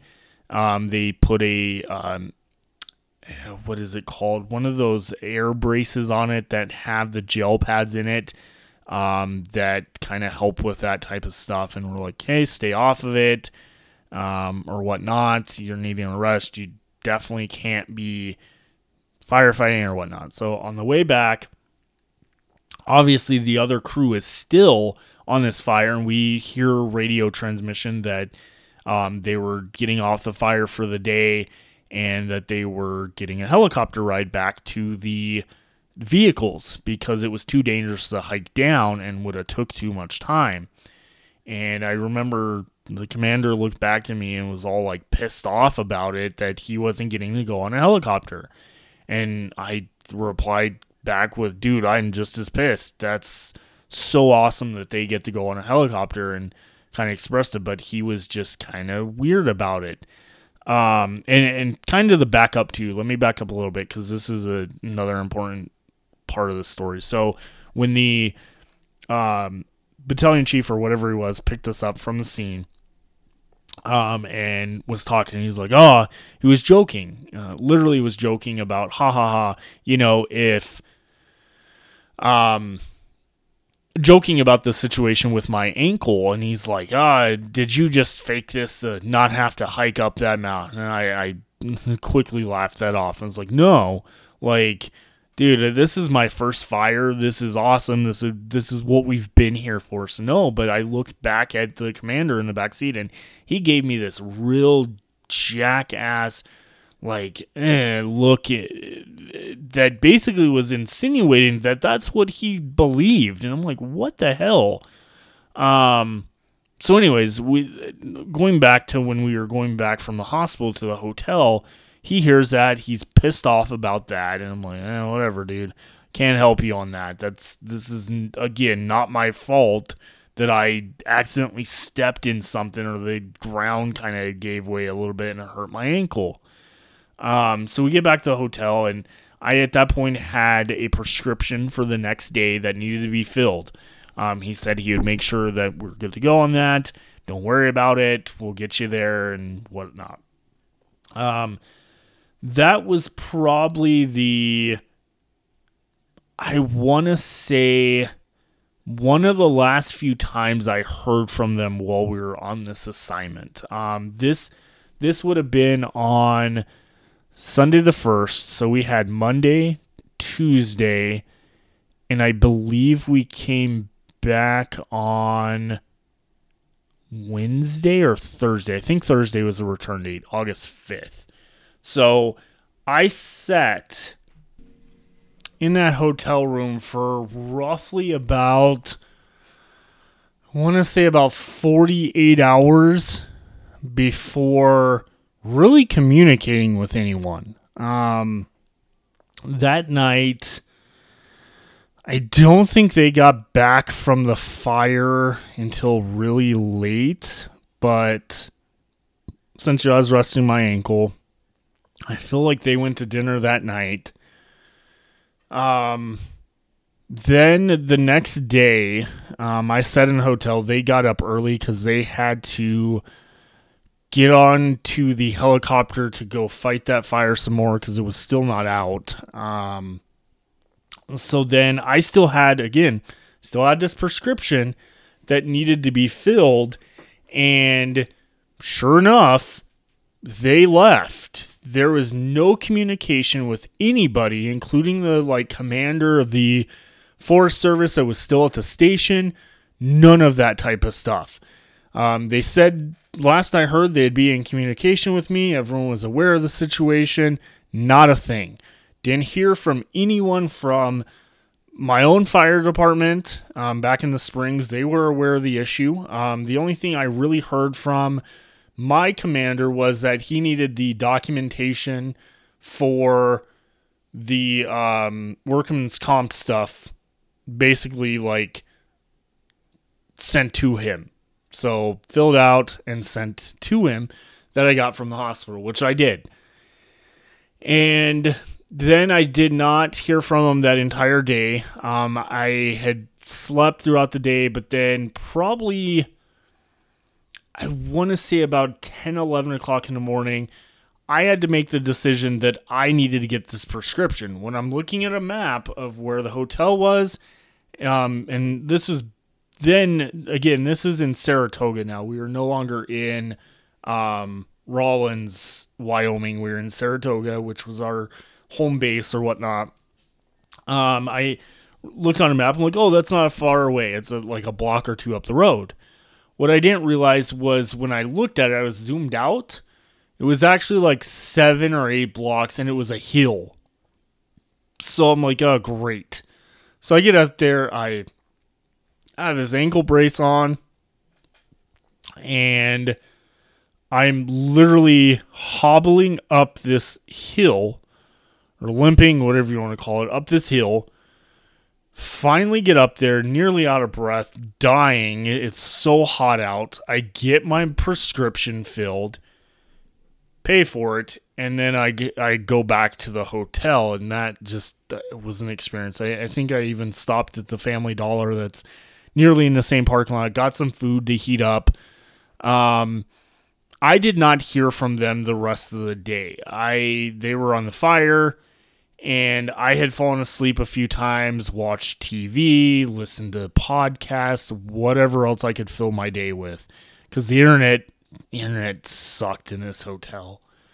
So I do all this stuff and I fall asleep. And at some point, I kind of wake up and I could hear the backing up of our truck. Our truck had this very weird backing up noise that we couldn't figure out what was wrong with it, but it was a unique sound that would not be mimicked on any other type of truck. So I knew it.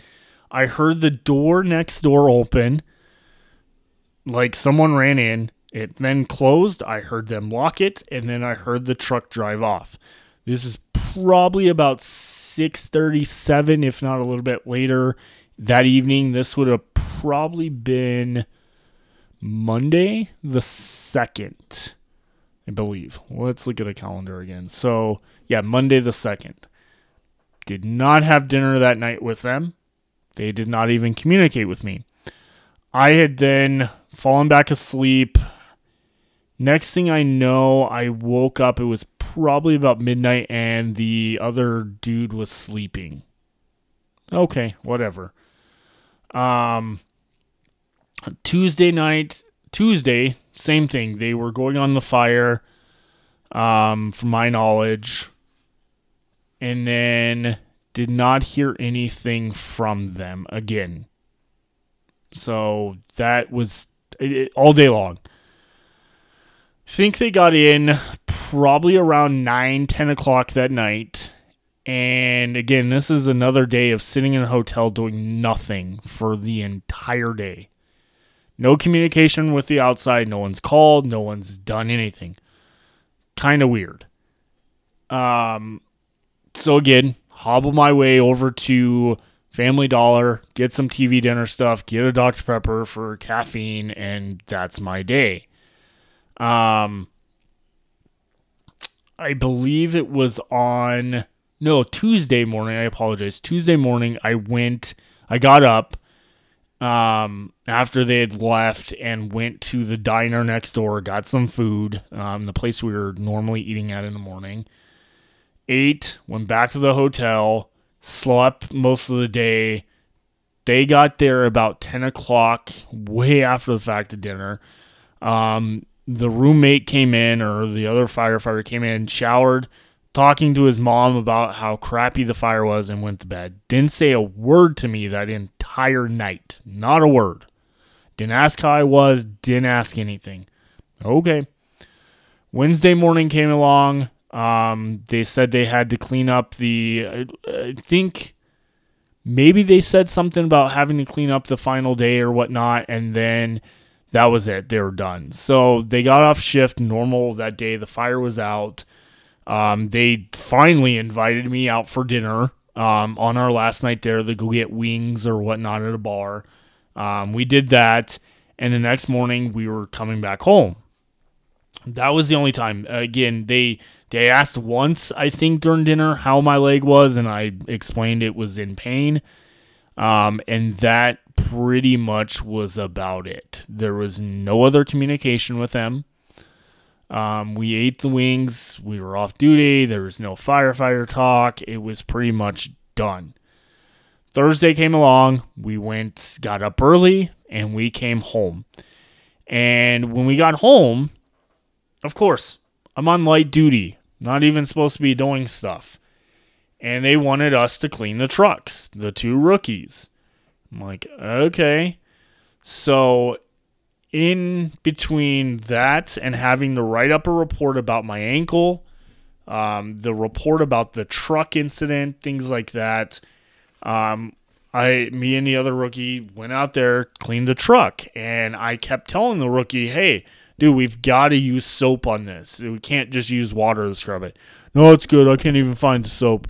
He's he, the the commander that we were on the assignment with said it, we just needed to wa- wipe it down or wash it down. Okay, whatever you say. So Washington he comes out and he's like, "Yeah, you guys need to do this with soap." And I literally spoke up and I was like, "No, you just said a few minutes ago it just needed to be clean, like wiped down with water or sprayed with water and wiped down." And he's like, "No, it needs to be fully cleaned with soap and everything." And I called him out like twice. I'm like, "No, you did not say that." and he got a nasty attitude with me about it. And I'm like, dude, I'm not feeling good. My ankle is like in pain. And here you are yelling at me about cleaning a truck. It needed to be done. I understood that. And then the rookie went off and grabbed some laundry detergent of all things to wash the truck with because he couldn't find the soap. Seriously? Laundry detergent? So, of course, the truck smelt like a thing of laundry was done. And I know on numerous occasions after that, it was commented, like, what the hell were you guys doing? And I explained it. And they're like, oh, that makes more sense why it smelled like that. I'm like, yeah. I specifically knew where the soap was and said on three occasions, go get it. And it never got done. Um, but that did not excuse the fact of the commander was a complete jerk about it. Um, I wrote up my report and I, I went home. Um, this is this was again the beginning of the end essentially for everything. The next thing I know, and we're getting up to about an hour and 45 minutes into this, so probably give it another 15 minutes story time, if not a little bit longer, and then this will wrap this episode up. But um, what followed was horrendous. I I get home, I my wife knew about 99% of everything that happened because I had had numerous phone conversations with her um, about the situation and everything. And I was disgusted. I was beat down. I was mentally drained. And I really did not know what to do about the racism situation, I didn't know what to do about the bullying. I kind of was just going to sit back, l- observe it a little bit, and then potentially speak to leadership at that point. And I had got a message from my direct leadership that was not on this assignment to schedule a time to come in and talk about the um, assignment and how it went and all that type of stuff, which was kind of weird to begin with because it just didn't make much sense that in prior assignments that we did or people went on, this was never standard protocol. So I kind of knew right then and there something very strange was going on. Um, I agreed to do it. I went and did it, and that is where I basically told everything, everything I just explained in this podcast, except a little more in de- depth with the whole racism thing. Um, I explained it all, and they were in shock, but also communicated to me that this is not the first time that that commander had been a bully on assignment, been a bully to other people in the firehouse with the same scenarios with these quizzes. This is not how the assignment should have gone. It was inappropriate. This type of stuff needed to be handled with and would go up the chain. They gave me the option with the HR department to report the racism issue or whatnot. You can free to call them, otherwise, we'll see what happens. Okay. So that's where it got a little weird because within a couple days, I had then learned that despite the fact everyone that was a leader, our higher chain of command above me, pretty much someone went out and pretty much told the whole firehouse that all this situation happened. So everyone knew about it, uh, from what I was told. And I, I could kind of get the drift of that, that that's what happened. Um, I came in for there was supposed to be a, a crew meeting, I believe, looking at. Trying to think. Supposed to be a business meeting in September, but I, I feel there was something else prior to that. But um, what essentially happened here was after I reported that, I got a call from another commander or leadership or whatnot that wanted me to go over the story with him. He apologized he couldn't be there and went over it with him. Apologized again for what happened. That's not how things are supposed to do. He is talking with the chief, blah, blah, blah. I still have the right to talk to HR. I had yet to do that at that point because I was kind of in the middle of it. I, I didn't know where to go with it. Um, I told my story. I frankly felt that leadership should have did that. That that's your job as a leader. That's your job as a supervisor. Um, I have been a supervisor in numerous situations at numerous jobs and anytime an employee came to me with a questionable situation, it instantly went up to HR. I did not tell the employee that they get to choose to go talk to HR. It just went to HR. That is not what happened here. What happened here is during the time we were on assignment and getting back, that the chief was gone. He was on vacation, so he was not aware of pretty much any of this stuff until he got back and it got sat on. I mean, I, I want to say it was almost about a month between getting some notifications from like phone calls. Hey, can you come in and talk about this? We're setting up a, a meeting with all four of you to go over everything, which I kind of felt was a little weird um, especially with pretty much everyone knowing what happened and it spreading like wildfire, no pun intended. But it was very awkward at that point, and I had been asked on numerous occasions leading up to that, like, hey, have you talked to HR yet? Nope, nope, sure haven't. Okay, then you can still talk to us. Because apparently, once you talk to HR, no one, including leadership, could talk to you about the incident, which is completely weird, but okay.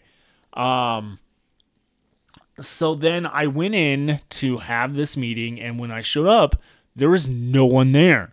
There was the chief, there was a commander, that was it. I'm like, where's the other three people? And they were not there. So it then began to become very awkward. And when I say awkward, I mean it became awkward as can be because I went into this meeting and started having conversations, explaining the situation to the chief, and he expressed to me right off the bat that this commander has shown these behaviors before. He stated he had talked to this commander right after he heard about it, and he ensured it never happened again. But he, he knew that this type of stuff was going on with this person. He's been on numerous HR like lists about this type of stuff and it was it was weird. It was weird the fact that i was being told about someone's corrective action that they had been put through prior for the same type of stuff but nothing ever happened. Um it was just super super weird. I, I as far as i know this person was suspended at one point for leadership violations. He was basically terminated from that position um, prior to this assignment, which we knew about, but he was still considered the leader of the assignment. So it was just super weird. And that was just the start of it because I told it to that meeting. Then we had another meeting and another one, and it, nothing was ever getting done. Between the racism stuff and all that, they kept claiming, oh, we talked to them, we talked to this person, we talked to this person. They're denying it, they're denying it, they didn't do any of this. But there were still other stories. They didn't want to go to this other rookie, from my understanding. They didn't talk to him about it.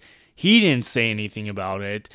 Um, so it got really awkward and had no idea what happened. So the final straw broke when I went in and was talking, was supposed to, again, have a meeting with all four people, which was weird enough because they even said they were going to bring up everything. And I'm like, oh, that's, that's not okay. This seems like an HR nightmare violation. So I was like, okay.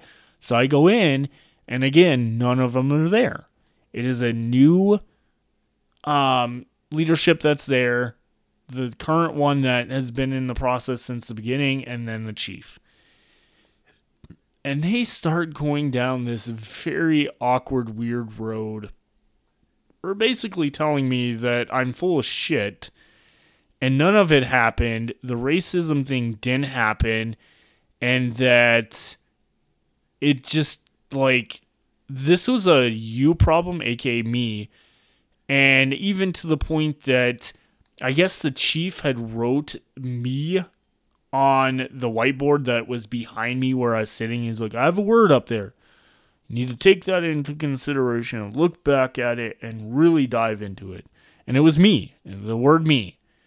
And he's like, this is a, a, a basically a me problem. You've got to think of it this way. This is not what really happened and kind of was like just going off the deep end that none of this stuff really happened.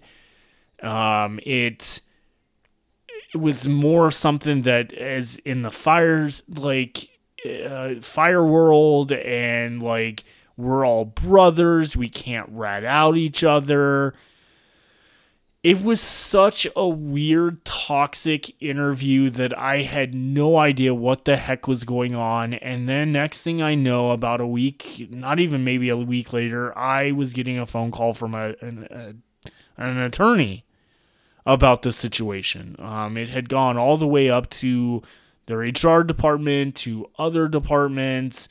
And I had to go in and do a formal interview of the situation. This is where in my opinion, crossed the line with everything. Um, the county made me sign an NDA, non disclosed agreement, disclosure agreement, that basically stated if I ever spoke about this um, incident to anyone, um, that I would be fired on the spot. Um, the NDA, which does not state anything about talking about the incident after the fact, you're no longer employed. None of that. So I don't care what happens after this interview is released or this this podcast is released, because frankly, after all that happened, then I ended up obviously doing the interview, explaining everything, and the whole entire department fell apart. Um, there was numerous news stories. There was a post made on the official Wildland Fire Twitter account that there's all these people quitting because of harassment and all this type of crazy stuff going on. Um, we went from, I think, 45 people down to like eight.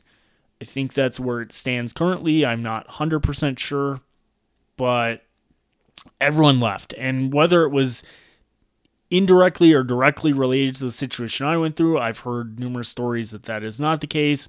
Um, the chief was let go. There were so many red flags that came up with this situation. And when it boiled down to it, again, I had to sign an NDA and was told never to talk about the incident again. And the the people in charge were gonna hold me to that. And I'm just like, are you kidding me? You're making me sign this NDA almost three and a half, four months after the fact that everybody knows this story now. And it's ridiculous. Keep in mind, everybody in that truck on that assignment, other than the other rookie, they all resigned. Um, they left. They left when those that situation happened. Um, it got very awkward in the firehouse when I went to business meetings or trainings. I felt very singled out. Um, I there was a few times I had uh, been in a meeting and was there was a question asked. I had raised my hand to answer it. Um, they did not call on me. They skipped me. There are so many different things that happened, and you know everyone left. Some leaders stayed. There is one leader that has been one of the best leaderships I've ever had.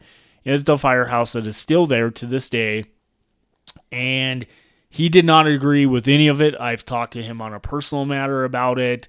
He does not agree with anything that happened. He thought it was all BS.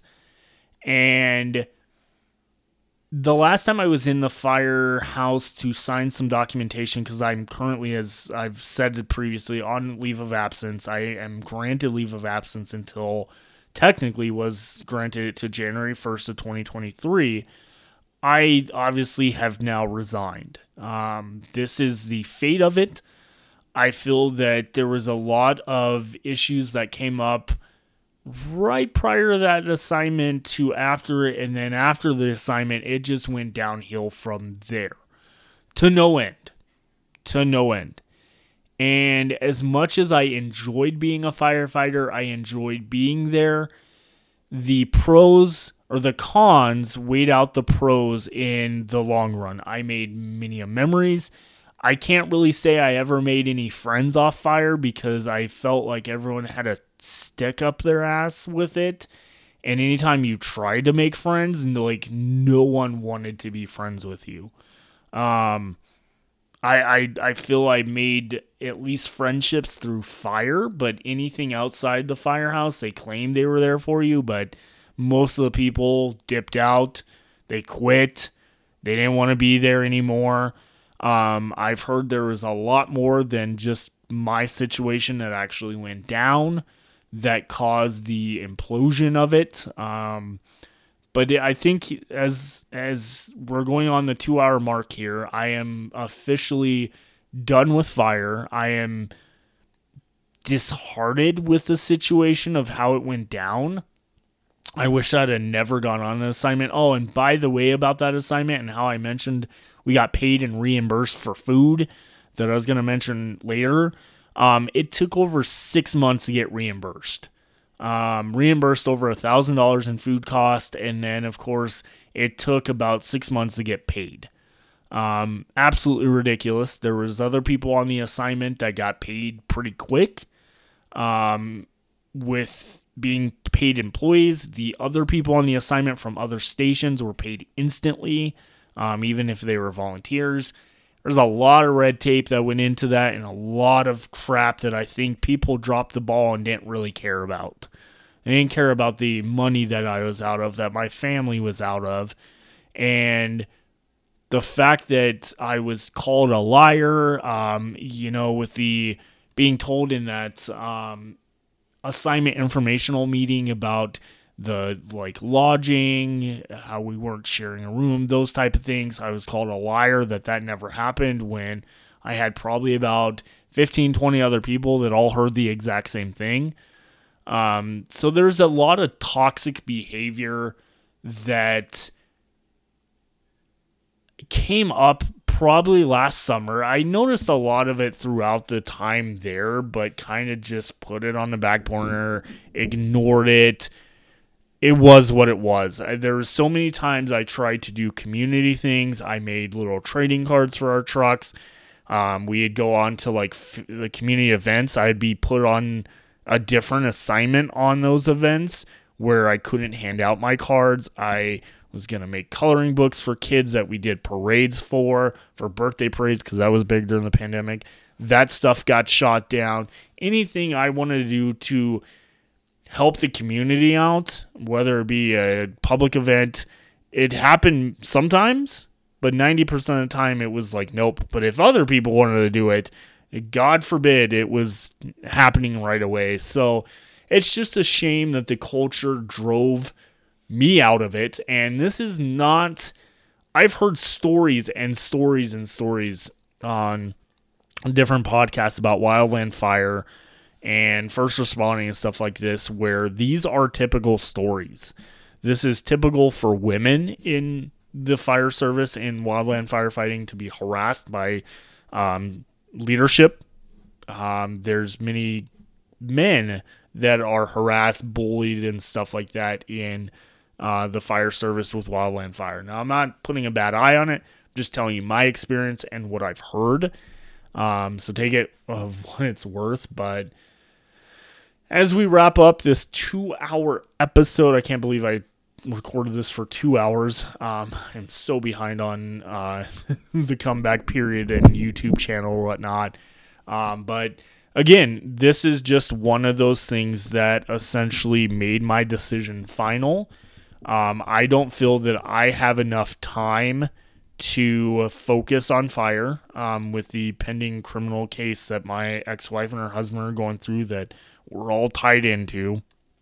Um, along with the fact that I do live on the other side of town, and by the time half the time I'd get over to the station for a call, it it would just not happen. They would already be gone. I'd end up on backfill and sitting there for hours on end doing nothing, wasting my time. It's not worth it. Um, I still feel there's people there that had their positions because of the fact of this whole incident. Um, there's a lot of stuff I just never agreed with. And unfortunately, it came down to this, but I think this was the right decision.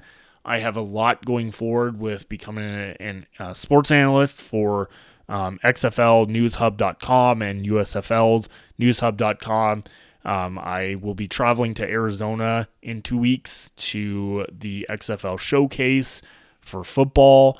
Oddly enough, that falls on the one year anniversary of the assignment, of going on the assignment on July 21st. Kind of weird perspective there to put into place that who would have thought a year ago that I was going on an assignment for two weeks that would change my life, my fire career, and a year later I would be traveling to a XFL showcase, which potentially could have Dwayne the Rock Johnson, Dany Garcia, the co-owners of the league, and all these head coaches that are huge NFL players or former NFL players and people that I recognize I've I've watched on TV I get to go there and be on a basically not a podcast, but get to be part of this and to, uh, well, I guess be on a, a live YouTube show that uh, the website I work for does and just get to share that experience and get to be there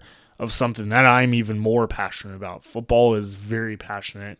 Um, so it's kind of interesting when you put it into perspective of everything going on, but I feel that that is one thing that will essentially always um, be there is this memory of the good times with fire, not this like toxic disgustingness that I went through and no one handled. Yes, should I have gone to HR earlier? Maybe, but I was giving leadership the opportunity to do their damn job.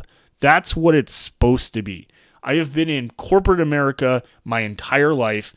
I have been around law enforcement, other fire services, and even been told by fire services that leadership should be handling these things. If it doesn't get handled, then it goes to HR.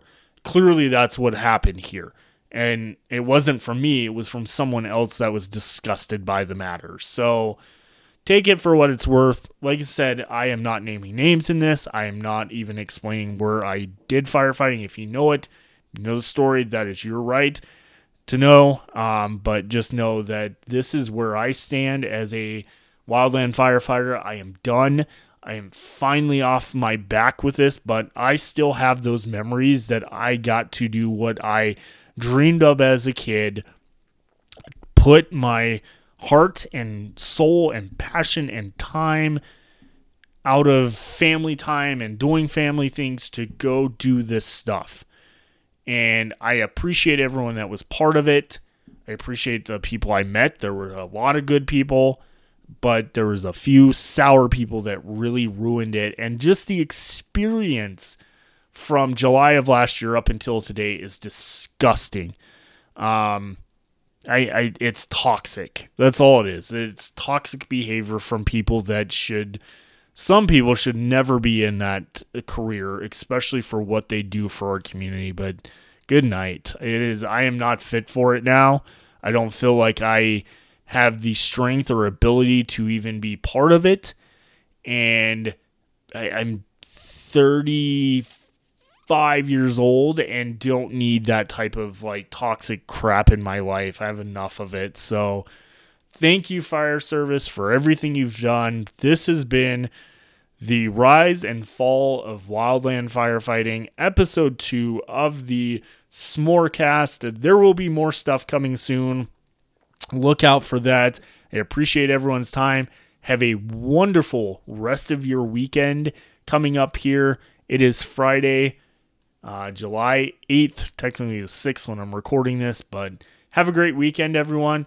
We'll see you back here next month for the next edition, which is the rise and fall of the Grand Slam podcast and just going over what I experienced in creating a, a, podcast, an Instagram channel, um, or an Instagram account for um, professional baseball and why exactly it kind of fell through.